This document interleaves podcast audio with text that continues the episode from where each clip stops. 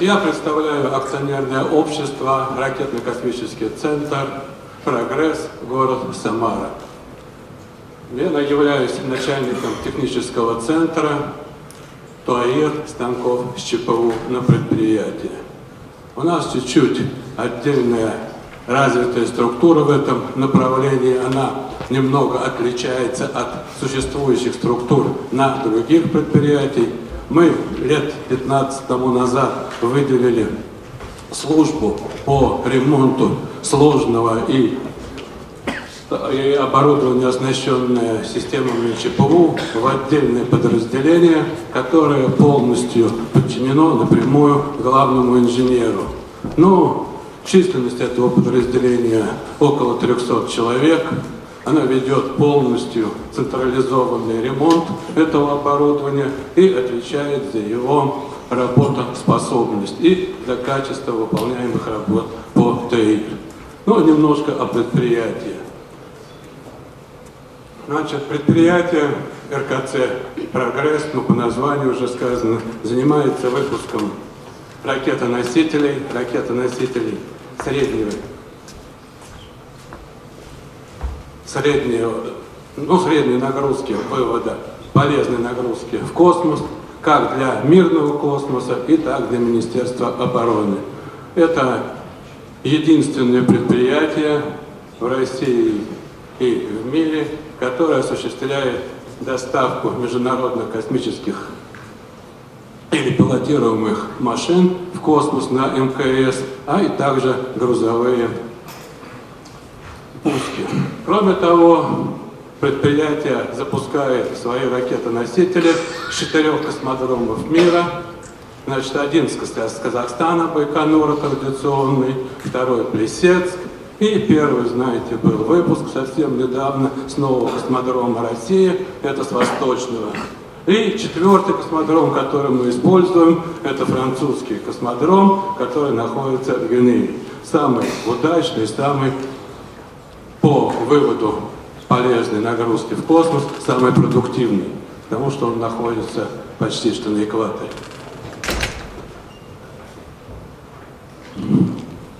Ну, теперь перейдем вот к той теме, которую я хочу сегодня осветить. Это автоматические системы управления ТАИР по фактическому техническому состоянию с прогнозированием надежности работы оборудования с ЧПУ. Ну, давайте, если у нас тема сегодня затронута про эффективность работы как предприятия производства, ну, я значит, остановлюсь на эффективности работы оборудования с ЧПУ. Есть левая, есть правая часть. В данном процессе участвует производство, которое находится вот внизу этого слайда, и службы ТАИР. Ну, никому не секрет, что в настоящее время эффективность работы оборудования из ЧПУ с каждым годом падает. Не возрастает, а падает. И поэтому вот левая часть не входит в наше сейчас обсуждение, но она должна являться предметом анализа. Почему это происходит для того, чтобы выработать какие-то мероприятия по повышению эффективности работы этого оборудования. И давайте все-таки подробно остановимся, как повысить оборудование. И я не буду брать нижнюю правую часть, а остановлюсь на правой верхней части. То есть за счет повышения эффективности работы служб технического обслуживания и ремонта. Вот видите, вот здесь вот только малая доля блоков или мероприятий, за счет чего можно повысить эффективность работы ремонтной службы. И из этого всего перечня в своем сегодняшнем докладе я остановлюсь на трех вот этих вот модулях. Это применение ТАИР по фактическому состоянию, внедрение системы диагностики и мониторинга и внедрение систем автоматизированного мониторинга технического состояния станков с элементами управления самой мехатроники станков.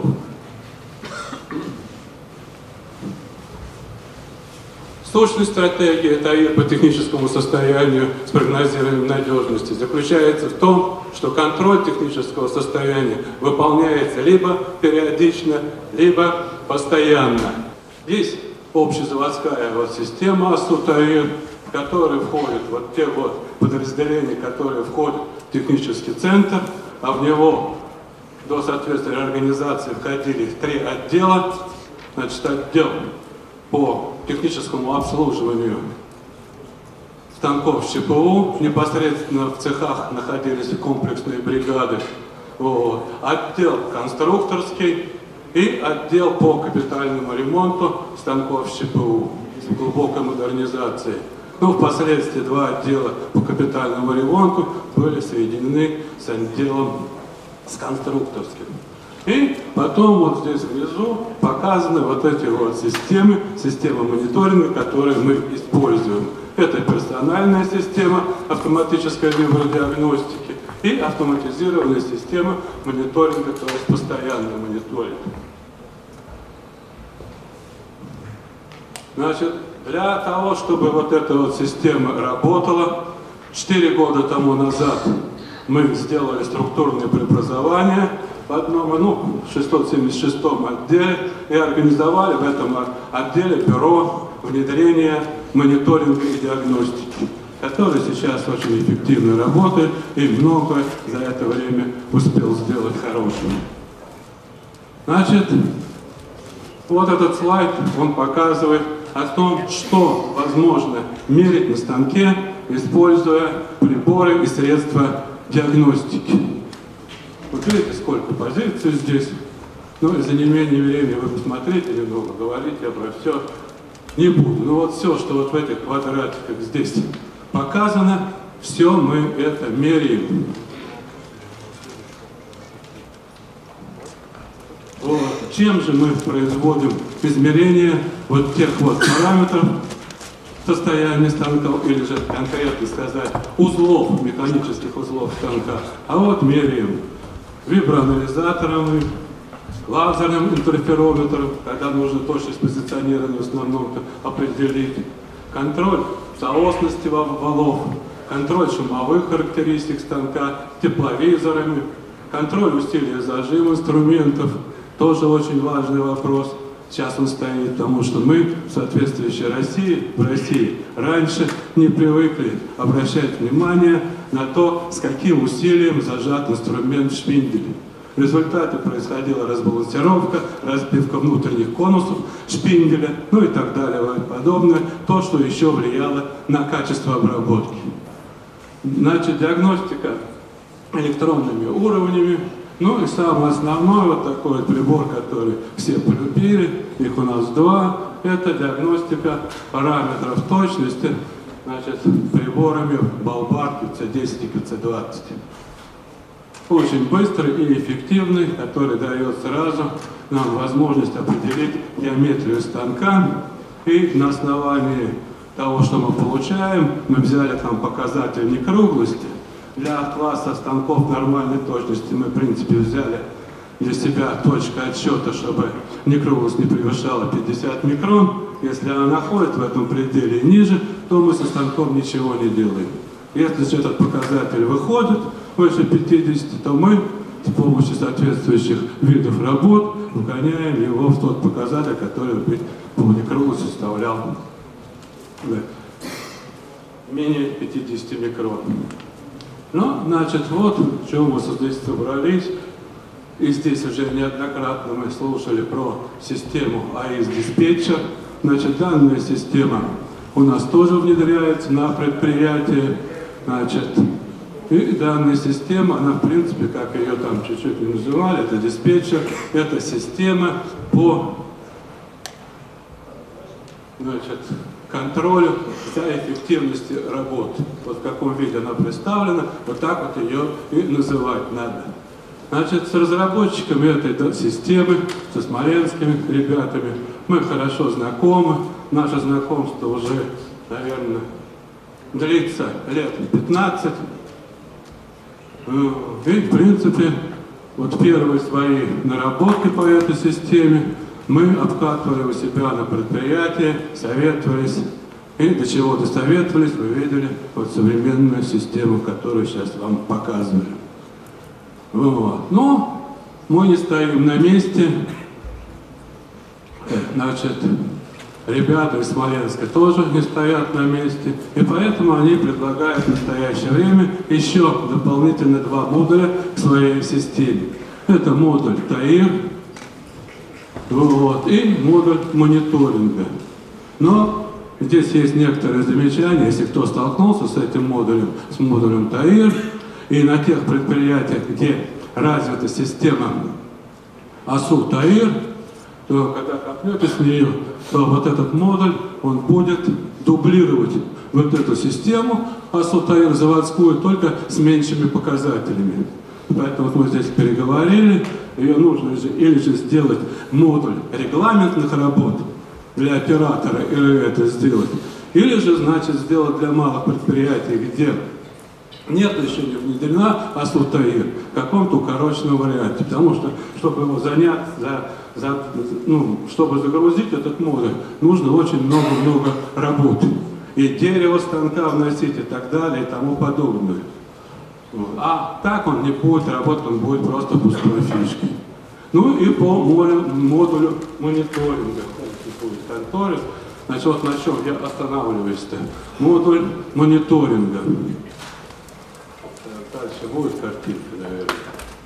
Ну ладно, вот значит модуль мониторинга, что значит? Должны входить система адаптивного управления техническим состоянием, система мониторинга технического состояния узлов с визуализацией и система удаленного мониторинга на оборонных предприятиях хотя бы внутри предприятия. Ну и система адаптивного резания, который мы с вами доклад сделать, услышали. Вот что должна, в принципе, представлять вот эта вот система в полном объеме. Тогда она закроет все вот эти на предприятия и по эффективности, и по загрузке оборудования, и по его техническому состоянию. Ну, с продолжением развития дальше. Так как на этом останавливаться еще нельзя, и здесь еще достаточно много нерешенных задач. Значит, вот здесь вот говорили о том, много. В основном система АИС-диспетчер выдает общую эффективность работы оборудования. Станка, группы станков, эффективность работы за неделю, за месяц, за час и так далее. Вот. Но общая эффективность, как вы знаете, она складывается из трех коэффициентов. Это готовность оборудования, производительность оборудования, ну и качество выпускаемых деталей с этого оборудования. Ну, и общая эффективность, принятая в мире, показывает хорошо устойчивое предприятие, если вот такой коэффициент эффективности составляет более 85%. Но я скажу, вот, окунулся в нашу российскую действительность, вот, средняя по всем нашим предприятиям машиностроения, это этот коэффициент, кто мне может подсказать, каким он будет? А? Да, 25-30%. Из-за чего такая получается вот штука-то нехорошая? Но если мы посмотрим на предприятие, на любое машиностроительное предприятие, на его состав оборудования и на срок выпуска и запуска производства этого оборудования, то окажется такая вот печальная картинка. Значит, оборудование, проработающее более 25 лет, будет составлять 70-80%. И оборудование, полученное вновь за последние, вот когда они были 5-6 лет, 15, и если предприятие занимается модернизацией капремонтом, то оно еще сюда добавит те вот 10%. А что получается? Если вот эту общую эффективность, как ее здесь посчитать по этой формуле, то все покажется прекрасно. Но если брать отправной точкой эффективность нового оборудования сегодняшнего дня, то эффективность старого оборудования, которое выпущено 30 лет тому назад, будет соответствовать 10% нового оборудования. Вот посчитайте, что получается. И когда вот мы работаем вот с этой общей эффективностью, вот это нужно всегда знать. Потому что это идет частенько чистый обман. Оборудование загружено, а насколько эффективно и как оно работает, это одно. И другое. Вот из этого старого оборудования, где 50 до 60 процентов предприятия оно имеется, значит, часть этого оборудования, до 80% из этого количества, уже работает с отклонениями от паспортных характеристик станка. То есть уже изначально, если мы ставим на него деталь, мы прекрасно знаем, что мы не получим деталь того качества, которое требует чертежи и коды на, это, на эту деталь. Тоже нужно знать. И вот эту вот всю информацию о том, в каком состоянии находится станок на сегодняшний момент, нужно иметь соответствующий в памяти осу ремонт. Откуда технологи или же по автоматическом режиме, когда выходит деталь, цифры подходят, анализирует и выбирает по приоритетности тот станок, на котором можно обрабатывать данную деталь с теми параметрами, которые заложены на нее. Значит, вот прогнозный анализ, что мы можем получить с той системы, что я вам показал. Что мы здесь видим? Ну, сначала идет на системе индикаторные показатели. Это вибрация, электродвигателя, шпинделя, подшипников, ступчатых передач, ну и так далее. Температура и шум. Значит, мы работаем в трех зонах или же в зоне светофора. Вот стоит соответствующий график, на котором мы видим три зоны. Зеленая зона, нормальная работа станка, вот, желтая зона, предаварийное состояние станка, ну и красная это аварийные. Соответствующие точки есть. Это все выдает вот эта система, которую мы внедрили и работает. Кроме того, мы здесь видим модель шпинделя. Математическая модель шпинделя, которая нам показывает в настоящий момент, что, извините, значит, передние подшипники на вашем шпинделе требуют замены. Сколько он соответствующих еще протянет? Это уже вопрос. И над этим вопросом мы работаем, и дальше я покажу, как мы все-таки решаем это. И тренд. Вот, вы видите, вот этот тренд показывает развитие вот этого дефекта вот на этом шпинделе. Видите, это за год. И вот оно, видите, уже вот там вот этот последний период идет резкий, резкое возрастание с переходом уже красной зоны. То есть уже в этой точке, потом идет спад вниз. То есть в этой точке произошел верхний ремонт, замена подшипников и станок был отдан. Значит, здесь я хотел вам показать о том, зависимость состояния оборудования от стоимости ремонта. Чем мы глубже уходим в состояние аварийного состояния станка, тем мы подвержены увеличению средств на его ремонт. Это тоже помните. И иногда, когда нет возможности, лучше не доводить до состояния красной звездочки. Если нет, чем менять, можете принять, конечно решение работать до упора, но вы знаете, что от этого получится и чем это грозит. Слава Богу, если только это закончится тем узлом, который нужно ремонтировать. Значит, кроме того, вот эта вот система, она позволяет нам вовремя определить неисправный узел в этом станке и начать формирование его запасными частями. Вот здесь есть предварительное состояние и вот эта точка желтая. Это заказ ожидания запчастей. То есть служба ППР приняли на него с этой системы всю информацию, получили заявку, что нужно приобрести. И дальше идет работа этого станка, ну и до определенной точки, когда появится эта запасная часть, то происходит планир, запланированный ремонт.